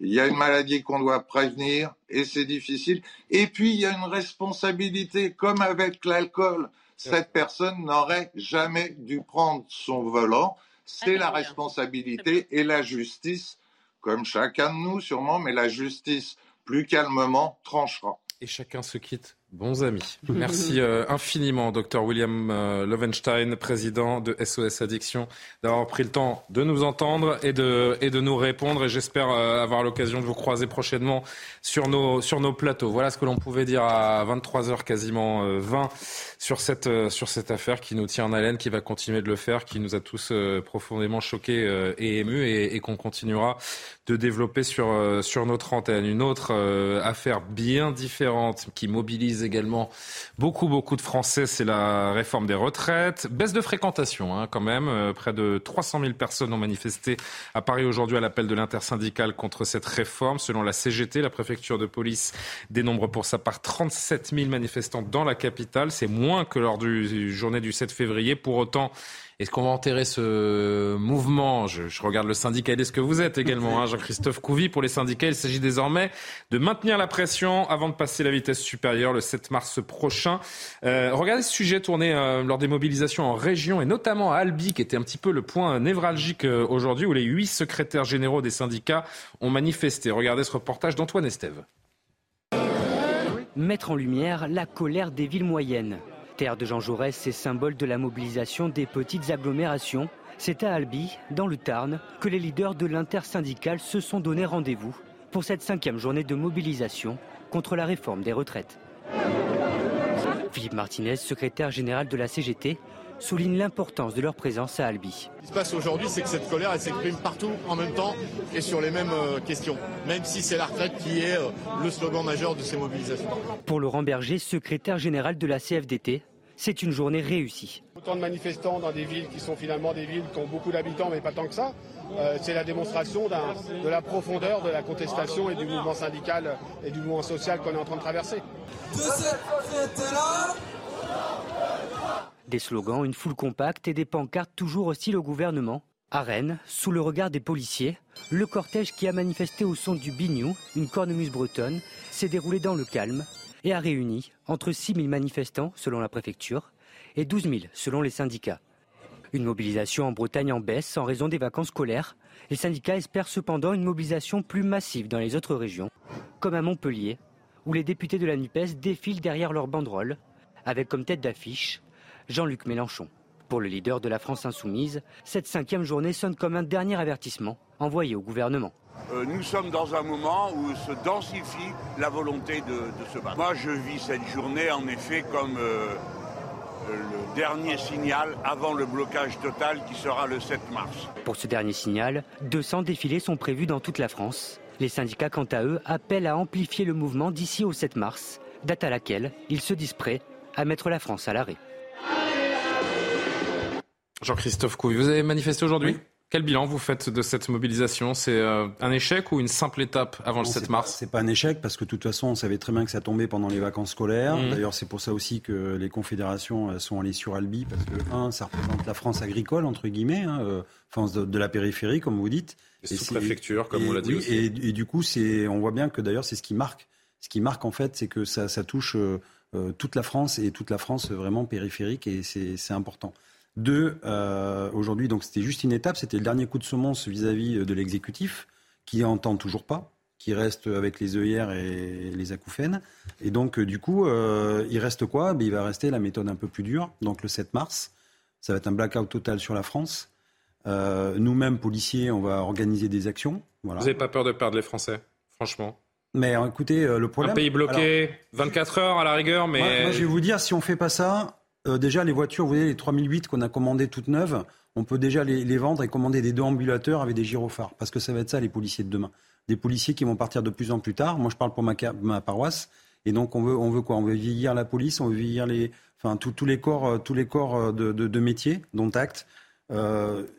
Qu'est-ce que vous avez prévu comme action, pardon? Ben on, va, on va réfléchir en fait. Bien sûr, on n'a pas le droit de grève, donc on peut pas bloquer. Nous, on peut pas bloquer, mais on va réfléchir à, des actions qu'on peut faire. Euh, et ça, on mais, vous, mais qui, qui, qui, qui sera bloqué? Le gouvernement ou les Français qui veulent aller bosser, qui veulent euh, non, mais attendez, se déplacer, un blocage, qui veulent euh, un, blocage, c'est un blocage constitutionnel, c'est-à-dire qu'on n'est pas des sauvages. C'est-à-dire que le droit de grève, tout le monde a droit au droit de grève. Bien sûr. Donc, ça sera utilisation du droit de grève.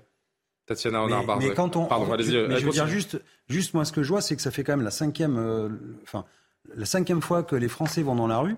Euh, il y a la France du Palais Bourbon, comme je dis moi, euh, où on assiste à des choses pas très pas très glorieuses. Et de l'autre côté, les Français prennent leur destin en main et vont dans la rue. Et donc c'est la cinquième fois que les Français sont très gentils. Ils, manifestent, ils disent coucou, on est là, écoutez-nous, allô, est-ce que quelqu'un est là? Et en fait, on se rend compte qu'on les écoute pas. C'est vrai que pendant que vous êtes... en fait, quelque part, ils vont passer à la boîte sport ils vont, ils vont passer la boîte sport, parce que sinon on les entend pas. Pendant que vous et certains, euh, et beaucoup de, de, Français et de syndicalistes étaient dans la rue, le ministre du Travail faisait des mots croisés, vous savez, aujourd'hui. Ouais, j'ai vu. Je sais pas si vous avez vu cette image. Alors je la, je la caricature volontairement, et je le, dis, je le, revendique, euh, mais vous avez peut-être vu euh, cette image. Euh, c'est vrai que la perspective avec les gens dans la rue et Olivier Dussopt qui feuillette son, magazine et qui fait des mots croisés au début de, la séance, aujourd'hui a été particulièrement remarqué. Écoutez d'ailleurs le député LR Aurélien Pradier sur ce sujet. Merci Madame la Présidente. Au titre de l'article 11 de notre 100 pardon, de notre règlement. Monsieur le ministre Dussopt, euh, à chaque fois que nous avons eu besoin de défendre votre honneur dans cet hémicycle, nous l'avons fait. Les débats ont été agités, tendus, ils sont extrêmement pénibles pour tout le monde. Mais je vous invite, monsieur le ministre, à ne pas sortir les mots croisés comme vous venez de le faire durant que la représentation nationale s'exprime. Ces débats-là sont pénibles. Nous serons toujours là pour défendre l'honneur des uns et des autres ici. Mais le premier des respects, monsieur le ministre des Comptes publics, c'est de ne pas faire des mots croisés lorsque la représentation nationale s'exprime, aussi pénible que ce soit.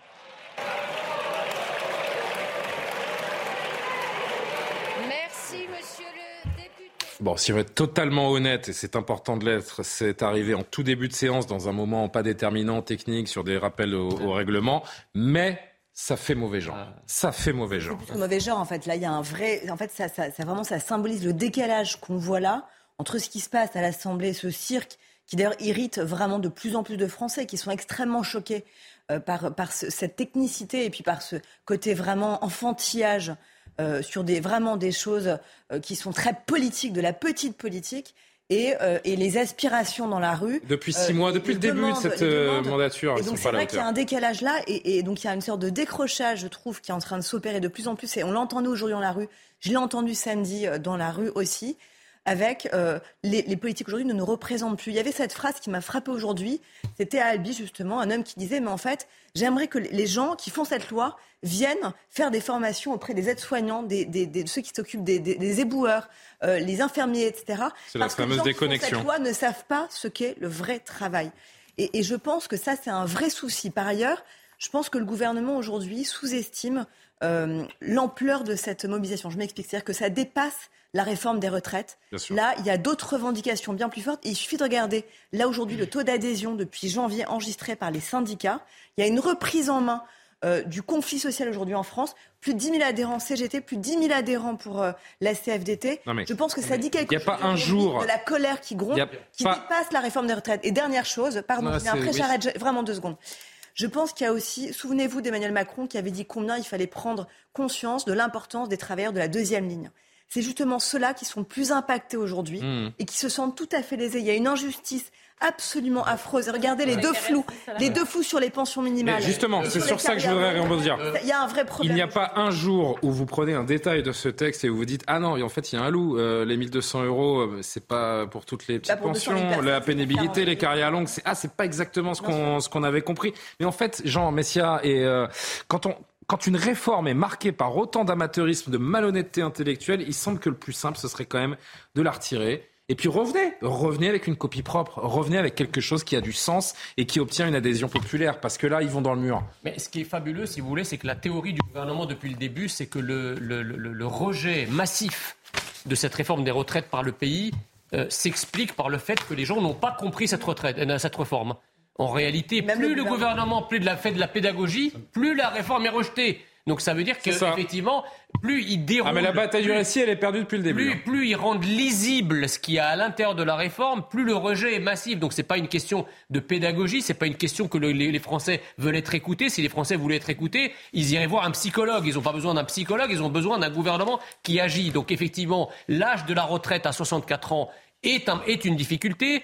Euh, le problème de la pénibilité qui devient un sujet subjectif soumis à un examen médical d'un médecin du travail. On sait très bien que les médecins du travail sont très peu nombreux et que, euh, vu la masse de personnes qui vont demander une consultation pour savoir si leur état de santé leur permet de continuer ou pas, eh bien, euh, euh, ça va être très problématique. Les Français voient effectivement une grande difficulté et surtout une manière de rendre encore plus difficile l'accès à une retraite à taux plein. C'est ça l'arnaque, c'est que la réforme va rendre beaucoup moins nombreux les Français qui peuvent prétendre à une retraite à taux plein, y compris à partir de 64 ans. mais on voit que leur totem maintenant, ce qui les importe pour eux, c'est vraiment l'âge, c'est 64 ans. Pour le reste, cet amateurisme, on peut dire, c'est pas important. C'est 64 ans. S'ils réussissent à décrocher le 64 ans, ils auront mis ça dans le cahier et vous allez être pris avec ça pour les prochaines années. Ça va être terminé. Et demain, c'est le dernier jour des débats à l'Assemblée nationale. Il sera intéressant, ne serait-ce que de voir jusqu'à quel article ils sont allés. Parce qu'il y a 20 articles. Je crois qu'aujourd'hui, on était quoi 3 ou 4 Au 2. Ah, le, non, le 2 n'a pas été voté hier. Sur la question ah oui, parce qu'il y avait, il y a d'autres, euh, oui, il y a des. C'est lamentable. Et, euh, et, on suivra très attentivement demain cette dernière journée à, à l'Assemblée nationale. Euh, je voulais qu'on garde ces dix dernières minutes euh, pour un sujet très important. C'est le, le, terrible séisme qui a, a, ravagé la Turquie, une partie de la Turquie et de la Syrie. Et euh, dans un très court instant, on sera avec un pompier sauveteur qui vient de passer sept jours au cœur de ces, de ces ruines, qui a pu sauver deux vies d'ailleurs. Et il va nous euh, raconter ce qu'il a vécu. Mais avant cela, on retrouve Mathieu Devez pour le rappel de l'actualité. Ils étaient 440 000 manifestants en France, selon le ministère de l'Intérieur, un chiffre en baisse par rapport à la précédente mobilisation samedi dernier. La CGT dénombre de son côté 1 300 000 manifestants dans le pays pour cette cinquième journée de manifestation contre la réforme des retraites. Plus de cinq ans après le scandale du lait contaminé, le groupe Lactalis est mis en examen pour tromperie aggravée et blessures involontaires. Plus d'une cinquantaine de nourrissons avaient été atteints de salmonellose fin 2017 après avoir consommé un produit pour enfants. Enfin, dans l'actualité internationale, Joe Biden s'engage ce soir à abattre tout objet aérien qui menacerait la sécurité des États-Unis. Le président américain envisage également de parler avec son homologue chinois Xi Jinping. C'était sa première allocution depuis que les États-Unis ont abattu un ballon chinois et trois objets volants non identifiés dans le ciel américain. 11 jours après le séisme de magnitude 7,8 qui, a frappé le sud de la Turquie et une partie de la, de la Syrie, euh, une image assez incroyable aujourd'hui que je veux vous montrer d'abord. Une adolescente de 17 ans, 11 jours après, qui a été sauvée des décombres aujourd'hui. Elle s'appelle Aleina Olmez. Alors c'est fou, hein, ça ne s'invente pas, ce, ce patronyme en turc, ça veut dire celle qui ne meurt pas. Quelle histoire. Elle fait partie des rares survivants encore découverts sous les décombres malgré le froid, la violence de la secousse du 6 février qui a fait près de 40 000 morts désormais. La jeune fille était ensevelie, ensevelie sous les décombres de son immeuble dans la ville de Karaman-Maras, dans le sud de la Turquie, depuis 248 heures. Jérôme Adair, bonjour, bonsoir plutôt. Vous êtes pompier sauveteur. Vous revenez justement vous-même, et c'est un, c'est un hasard hein, qui, euh, qui fait cela, vous revenez de cette même ville de euh, Karaman-Maras, euh, où vous avez passé sept jours. Merci infiniment de prendre le temps de nous, nous répondre et, et, et, de nous raconter votre histoire sur Soir Info. Vous êtes engagé avec une ONG qui s'appelle Pompiers de l'urgence internationale, qui est basée à Limoges. Votre mission c'était de retrouver les survivants parmi les décombres. Vous étiez accompagné de médecins, d'infirmières, de trois maîtres chiens, 36 pompiers de cette euh, association, de cette ONG ont pu sauver deux vies. Donc vous, vous pouvez vous vous enorgueillir aujourd'hui d'avoir euh, sauvé une fille de 11 ans, une fillette de 11 ans et une, une dame de 62 ans. Vous qui revenez, alors qu'on va voir des, images que vous nous avez envoyées aujourd'hui, que vous avez personnellement euh, capturées, vous revenez de ce théâtre de désolation. Comment est-ce que vous décririez en, quelques mots, si c'est possible, les sept jours que vous venez de vivre? Euh, Bonsoir à tous et à toutes et merci de, votre accueil ce soir. Euh, le retour euh, s'est passé avant-hier. Euh, nous avons vécu euh, sept jours très intenses, très intenses parce que rapidement, quand on est arrivé après un trajet de presque 20 heures entre l'avion et un trajet en bus pour rejoindre Ankara à Karaman Maras. Euh, nous avons été engagés de suite dès notre arrivée Et quand nous sommes arrivés donc dans cette ville que nous ne connaissions pas, nous avons vu en tout cas ce terrible désastre euh, c'était euh, apocalyptique. Et donc il y avait toute cette population qui était dans l'attente avec euh, les autres secours qui étaient déjà engagés, locaux, et d'autres secours internationaux. Et effectivement, on s'est mis au travail et on savait que le temps, ben, il était compté pour participer à, sauver les gens qui étaient ensevelis malheureusement dans, dans, ces décombres. Et nous avons pu, effectivement, comme vous l'avez dit à juste titre, participer donc à extraire deux personnes vivantes et effectivement, euh, nous avons euh, travaillé euh, longtemps en se relayant entre les membres de l'équipe. Donc nous étions scindés en deux équipes et donc nous faisions des phases de travail d'à peu près 6 heures. et donc nous avons d'arrache-main et d'arrache-pied travaillé avec tout, tout le matériel qu'on avait embarqué de France pour permettre donc d'avoir les meilleures conditions possibles pour effectivement extraire ces personnes. Je voudrais qu'on voit. Je voudrais qu'on va, pardon, hein, je me permets de vous couper, mais je, voudrais qu'on voit une séquence euh, dans laquelle on vous, on vous retrouve où euh, vous sauvez euh, donc un, une survivante de, de cette catastrophe. Parlez-lui, parlez-lui. Il faut la maintenir en vie là. Le conducteur. très bien. ou sinon, la fait glisser. Dans le cadre, il faudra qu'il glisse une planche.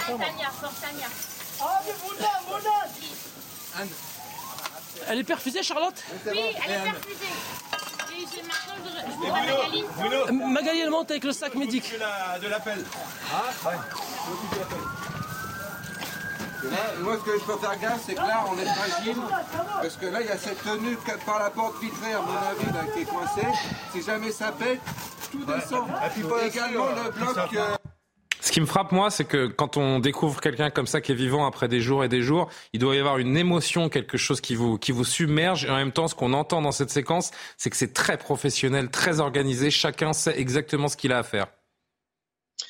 Oui, effectivement. Donc, euh, dans, la vidéo que vous avez vue, euh, effectivement, donc vous avez euh, une infirmière, hein, on entend son prénom, donc euh, Charlotte, qui, est présente, qui a médicalisé donc cette personne pour la tenir en vie, parce que l'objectif, quand on trouve une, personne euh, dans les décombres, euh, il y a une phase donc de contact. Donc on a eu ce contact. Par la suite, effectivement, ben, il faut garder cette personne en vie. Et par la suite, vous avez les autres personnels de l'équipe qui participent donc à l'enlever de ces décombres. Alors on a une petite interruption de, de l'image, on va retrouver. Euh, ah voilà, on vous, avait, on vous avait perdu un instant, euh, Jérôme. Je vais juste en profiter pour lancer une deuxième séquence que vous avez envoyée parce que dans ces moments-là, et ça on, on l'a bien compris avec les différents sauveteurs qui nous ont qui nous ont parlé ces derniers ces derniers temps, les chiens, les brigades canines sont extrêmement importantes parce qu'avec leur flair et leur et leur sens, vous êtes capable de, de repérer, ils sont capables de vous guider vers d'éventuels survivants. Regardez cette séquence là encore que vous nous avez fait parvenir tout à l'heure.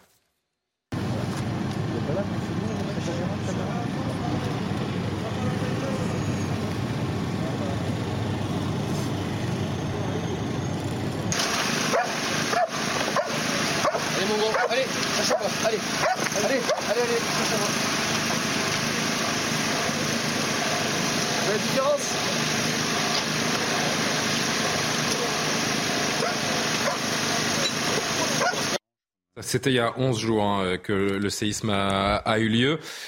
Ils sont essentiels ces, ces chiens. Et d'ailleurs euh, on a une pensée parce qu'il y a des il y a, il y a, ces chiens qui sont qui sont dressés qui, qui vous aident énormément qui, qui meurent également qui parfois sont pris dans des éboulements dans des dans des accidents. Ces chiens ces différentes technologies elles sont essentielles dans votre travail?